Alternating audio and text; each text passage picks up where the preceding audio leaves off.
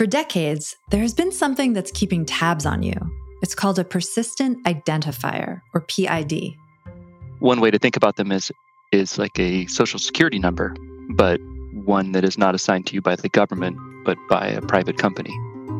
That's McKenzie Funk, a reporter for ProPublica and the author of The Hank Show, a book about the man largely responsible for these shadow social security numbers, Hank Asher.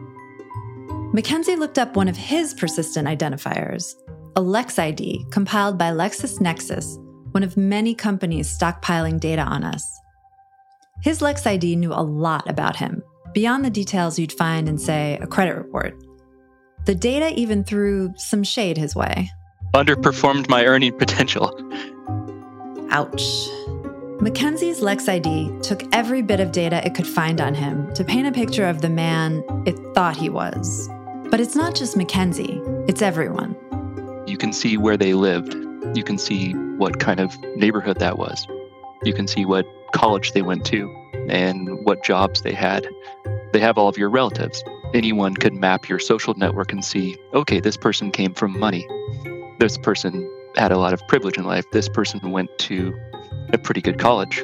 And in, and in case of my underperformance, yeah, I, I grew up comfortably middle class. I went to a small college and uh, and then I became a journalist. So, so there you have it. They could see where where I've lived, if I owned the house, what kind of cars I have, every job I've had, every opportunity I've had. And with all this data, these companies are able to map not just your past life, but what your future might look like too. You can derive maybe a model of their health is based on the neighborhoods a person has lived in, the air quality, the access to transportation, education levels, all these things that matter a lot for for uh, sort of judging how someone is healthy that are far beyond, of course, the clinical things. So the mm-hmm. the modeling that happens on all of us, this is the foundation for that. And the man responsible for putting our entire lives in databases, that's Hank Asher. He was kind of like a tech cowboy, a high school dropout with a big personality. Asher moved to Florida in the 70s, where he turned his work painting condos into a huge business. At the height of the 80s cocaine boom, he smuggled coke. Then he became a DEA informant. Finally, in the 90s, he turned his obsessive mind to computers. Hank launched several companies and built a technology that changed the course of history. I've never heard people describe the same person in so many different ways in terms of their how much they loved him. Some people, how much they hated him others. He was such a big personality. He, he took up all the air in a room. He was entertaining. He was funny. He was wildly generous sometimes. He was not not motivated by money, many people told me. He was motivated by by power. He was maybe motivated to make up for for his smuggling past, some thought. And he cared deeply about building this product and he was very proud of it. It was like this creation of his.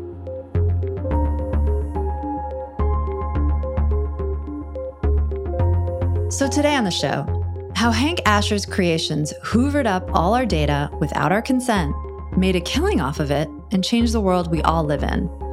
I'm Emily Peck, filling in for Lizzie O'Leary, and you're listening to What Next TBD, a show about tech, power, and how the future will be determined. Stick around.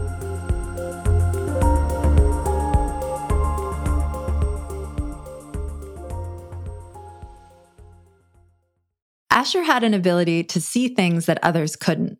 This included the way that data that seemed fairly meaningless on its own could be incredibly valuable when strung together. To do that connecting, Asher eventually built his own supercomputer out of a bunch of early generation PCs. Then he started amassing as much data as he could. It turned out that this man who was a high school dropout just was a, a genius for seeing the patterns and, and the things that would link a person to a person that one Emily Peck is you and not the other one. A combination of, of course, birth date and locations and who you're connected with. And he could just see these patterns that would sort of definitively or with relative confidence say, okay, this little bit of data goes with this person. And the more databases you would layer on top of this this identity, eventually the the identifiers we were talking about, the more you would see a full picture of this person's life. And he even as he was surpassed by other programmers who could who could code better, he was the one who had the vision for this. But Asher's genius was coupled with a volatile personality. He would fly off the handle on employees, belittling them, only to come back with lavish gifts. People called it getting hanked. they, he would come in and just and just explode at someone, rage like they'd never seen.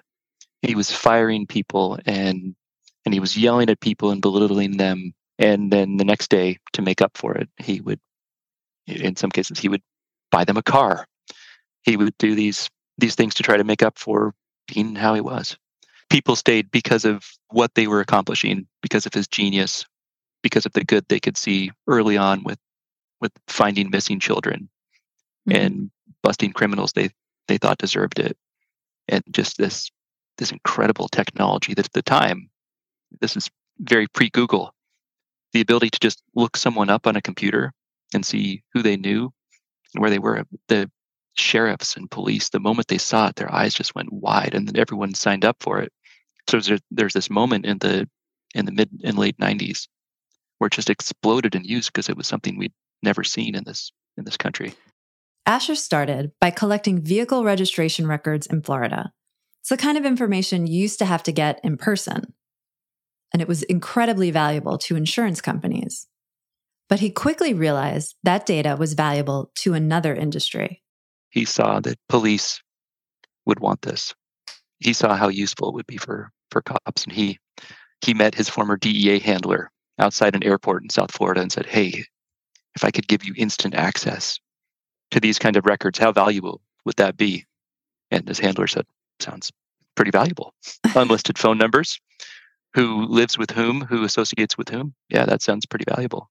And the next thing was driver's licenses, and then marriage records, divorce records, gun licenses, fishing licenses, uh, pilot licenses, boat registrations, anything you could get, eventually things from the credit agencies, not your transactions, mm-hmm. but what's called a credit header, information above the line, they say, in a credit report. Because when you change address, you want your bank to know because mm-hmm. you want to be able to access your money. They're the first to know. they are the first to know. Yeah. You spoke about his DEA handler. I think this is the point in time where I'd maybe ask you to give us a little bit of a sketch of Hank Asher's life as a drug smuggler.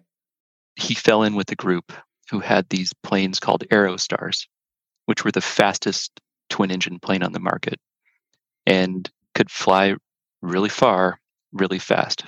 And and that was useful for getting drugs from Colombia to Florida, where the, the market, of course, was in the, mm-hmm. the roaring 80s. Miami Vice era. Exactly. And so he was involved in flying coke to and from Florida via a uh, an island in Belize, which he'd sort of seen was the perfect stopover. So they set up a refueling hub there. Mm-hmm. And the full extent, he only admitted to doing seven flights of coke. I saw some signs that there were there was a lot more than that. That he was more than just a pilot, but he was that he'd made his own connections with the cartel. He certainly was not connected with the guys who who were busted and who got his name out in the press as a as a, a uh, coke smuggler. He was eventually on his own and apart from them. By any case, he was not he wasn't huge. He wasn't the biggest coke smuggler, Mm-hmm. He was enough to get himself out of some debt. It was enough money for the thrill. It was uh, enough money for him to retire to the Bahamas in his 30s. And then he was just kind of hanging out. And he didn't want to go back to the States because the DEA and the Florida Department of Law Enforcement were circling his main group, his gang, as, as one of the members called it. And so he was just waiting there and he was becoming friendly with a neighbor, F. Lee Bailey, the uh, the famed attorney from uh, the Patty Hearst trial, and eventually later O.J. Simpson. And Bailey liked to drink. Asher liked to drink. They both liked to party with the with women, and they they became fast friends. Eventually, Asher was working for Bailey, helping him clean up the island. And Bailey, meanwhile, started working for Asher in the sense that he went to the DEA in Florida and said, Hey, I've got a guy who can help you map out all these networks who can tell you who the smugglers are, what their planes are, where their boats are going, maybe tip you off about loads coming in. and they really wanted to shut down smuggling on this island. And so the DEA said, sure, we'll talk to him. And so Asher came in and brought some fellow smugglers and just said, here it all is. And he mapped out these networks. He was interfacing with an early computer system that the DEA had. I think he understood then, if he didn't already, the power that this information had because it, for one thing, got him out of trouble. Yeah, it's like his first foray into database networking, showing connections, uh, and and working with law enforcement. It seems like his stint uh, with drug smuggling kind of informs the rest of his life, and especially he has this drive to um, work with law enforcement to give them access to his databases, you know, to, to help them do their work. Yeah, in two ways. Both it gave him this understanding that as he brings these handwritten spreadsheets to the DEA, showing these are the smugglers, these are their boats, this is the equipment we have, that that the DEA agents ate that up. They loved mm. it. and and he was able to walk. There was that. And then eventually he was calling in information to this this computer center in El Paso.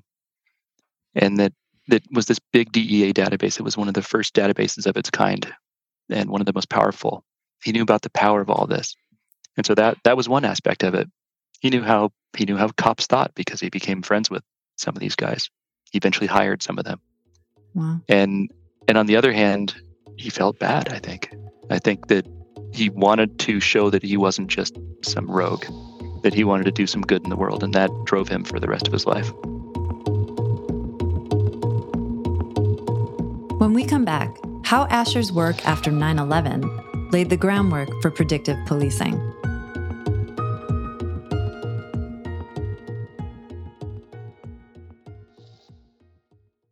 The terrorist attacks of September 11th were a turning point for the country when it comes to any kind of digital privacy. For Asher, it was a moment to prove just how powerful his databases had become.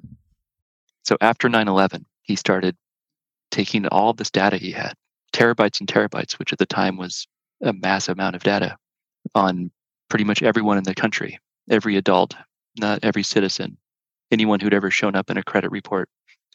And he started just trying to score who among us could be a terrorist. And of course, the things he'd look for would be shared addresses with other known targets of an FBI investigation. Uh, he looked for people who'd gone to flight school. He did look for Muslim names. He looked for young men, uh, recent arrivals to the country. Uh, eventually, in layering on other data, he found people who shipped UPS packages to the same address or registered credit cards to the same address. And so he eventually came up with what he called the uh, terrorism quotient, or your uh, it's like a, a terrorist credit score, basically. HTF, the high terrorist factor, or the Hank terrorist factor, as some of his colleagues called it. You can really see the the precursors to the predictive policing, I think, still with us now. And then the discrimination and bias that's kind of baked into it. You mentioned, you know, your terrorist factor goes up if you're Muslim. and I imagine there's similar parameters um, in predictive policing for other races and ethnicities too. I do think that a lot of these, it might be baked in, but it might be a layer deeper now. But at that time, it was explicit. Yeah. He was searching and, for, for Muslim names. And eventually, every one of us, every adult in this country was scored. I know, most of us didn't get much, but the flip side of this is the eventual list he had the 1,200 people with the highest uh, terrorist scores. Well, five of them were uh, 9 11 hijackers. Right. But you say in the book, it's like five out of 1200 isn't a great success rate. And no. there's a lot of people labeled terrorists on that list, essentially, that were just regular people. Yeah. And I think that points to the great danger here, both the promise and the danger. And I think to be fair to him and his company and his colleagues, they never said, hey, cops, go out and arrest everyone on this list. In fact, they did trainings that said, this is a machine. It's going to have errors in it. You should do this, should be a starting point for your investigation. But as mm-hmm. someone told me, of course, what do cops do? They work a list. And you give them a list, they're going to work it. And all of us can relate to that, right? I mean, if I talk about Google Maps in the in the book, if you've ever been driving and just followed the dumbest route because the computer tells you to do it, This was macro scale against terrorists and now against a so-called uh, criminals and predictive policing programs. The, the same thing, right? You can have these lists, and so this is something we've seen going forward over and over again. There's a new book now um, from Kashmir Hill on facial recognition. And, you know, it's the same story. Uh, the police find a match for a face, they don't do any other uh, reporting on it. They arrest someone just based on that match. It turns out not to be real, but that person winds up, you know, in jail for a day or having to hire a lawyer to get out of it and, and just totally confused. Um, and that's like the legacy of Hank Asher right there. Yeah, and I was I was thinking about her great reporting in the New York Times when I when I found a similar story that was a generation earlier, a man named John Newsom, who was arrested because Newark police saw his name on a list with one of these one of these things. They were looking for someone in an assault case. Newsom lived like a hundred miles elsewhere in New Jersey, but because they found the computer found a connection to this building where the assault had taken place or close to where the assault had taken place and they were looking for a black man who was bald that they just said well that's got to be our guy look at this connection and so right. they came in they sent officers to arrest him in his job he was a he's a veteran he was a security guard uh, protecting a us government building and in front of all of his peers and supervisor they came in and arrested him and and ruined, took away years of his life. He was wow. he was uh, sent through the the Newark court system. It would, took three different prosecutors before they dropped his case. He spent so much money. He had his cars repossessed, all his money on lawyers. Eventually, he got a settlement that was in the thousands. It was it covered nothing. He lost his That's job. Unbelievable. No, this is same thing. The more the technology says, "Oh yeah, you've got your guy," the more we want to believe it. You can see Asher's influence crop up in other places. His technology arguably helped tip the 2000 presidential election in George Bush's favor, altering the course of history. Stand by, stand by. Uh, CNN right now is moving our earlier declaration of Florida back to the too close to call column. Ah. 25 very big electoral votes look at the elections in Florida that, that Asher's company was oh, yeah. was was part of, you know, the Bush Gore election. They stripped thousands and thousands of people. And Asher was gone from his company by this time. So it was his technology, but it was different people. Thousands of thousands of voters from the voter rolls in this great purge. Most of them were Democrats. Most of them were black. And and there were more stripped from their voter rolls than there were, uh, you know, then the difference 538 votes between Bush and Gore. There were lots of things that went wrong in that election, but this was absolutely one of them. It absolutely could have changed everything. One thing was really interesting about that section in your book was you mentioned going around and doing the trainings that you spoke of uh, to, I guess, the election officials and telling them, you know, this is only a, a starting point. You have to do the research, da da da. And they finally told him, you don't need to do that training anymore. Mm-hmm. And they just went ahead and just took everyone off the voter rolls without doing the research. Yeah, a man named George Bruder, who became, after the Bush Gore election, after the stripping of all these voters, mostly black voters, of their right to vote in Florida, mm-hmm. then he was called up to give all this testimony. And and one of the things became clear is that Florida didn't want the precise match. They they would rather get have it throw out cast a wider net and catch more people and in theory, throw some back. But in practice, they threw out a wider net, caught more people, and just kicked all those people off the rolls in many cases. And it was just, and the trainings, yeah, he did a few of these free trainings for people to try to tell election officials, hey, don't take this as as gospel.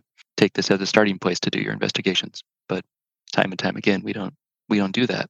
There's so many echoes to to right now to AI um, in that, you know, Hank Asher, he hoovered up all this data, starting with Florida and then moving to other states. They hardly charged him for it. It was no big deal. He was able to amass just an, an incredible amount of data on people and information. And I think it took a really long time for states regulators to sort of wise up. And I couldn't help but think about AI right now. Companies like Chat GPT, they've already hoovered up the internet. they already did all the bad, or maybe not bad, but they already got what they needed, you know, for free while no one was looking. And now the regulators are nowhere near caught up. Do you think about that? Yeah, that's absolutely right. I mean, it's it's a it's a great parallel and one I have thought about because, of course, regulators are always a step behind technology. That's a that's a story as old as time. But very specifically to us not understanding how valuable this data was and not putting guardrails on its use and not not realizing that that the more it's layered, the more it's thrown into these LLMs, the more it's going to be reflecting something back at us. I think that's yeah, we're we have once again left the left the gates open to something that we don't see coming. And I'm sure this book will soon be in an LLM feeding feeding some algorithm. Uh, I know that many authors' books are now. I mean, it's everything. They've got it all, and that no one got paid for it is the recurring theme here. That once again, people's data is going to these ever more uh, monopolistic companies. Is uh, I think something just it's the, the nature of the new economy, or at least the economy for the last 30 years since since Asher began doing it. All these databases are filled up with our information. H- how do you feel about them knowing all this? I separate my own experience, of course, from what I think about them. And the reason I do that is that I'm a white man of a, a certain easy background who I look great in these databases, I'm sure. I haven't had, you know, I haven't had many run ins with the law. I haven't had many dings on my record. I've had a relatively stable address history. I have car registrations that show that I probably pay my bills. So for me, this now mountain of data that follows me everywhere, or maybe precedes me, is a better way. It's opening doors for me. It's letting me enter places I want. It, uh, it lets me go through the airport security lines and get credit cards and loans. And if I get pulled over by a, a cop who runs my face or runs my data, they're not going to they're going to let me go. I like to speed. I can't tell you how many times I've been let off, and I know why that is. And what I fear is that more and more we're becoming a country that because your data precedes you, your the the American dream is already at great risk.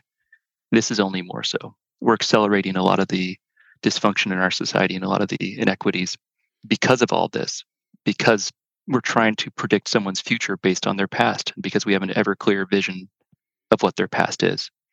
And so the more we try to predict the future, the more that just becomes what happens for people. It affects the opportunities someone gets or doesn't get. It it it's everything. And I, I worry about you. that. You're trapped. You're trapped. Yeah, you're trapped past. in a you're trapped in your own loop. It's like the like the, the Facebook news feed of the, the filter bubble, but it's Ugh. your life. Your life is filter bubble, right?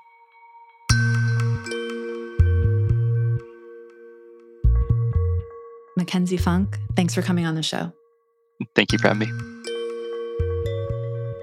McKenzie Funk is a reporter at ProPublica and the author of The Hank Show.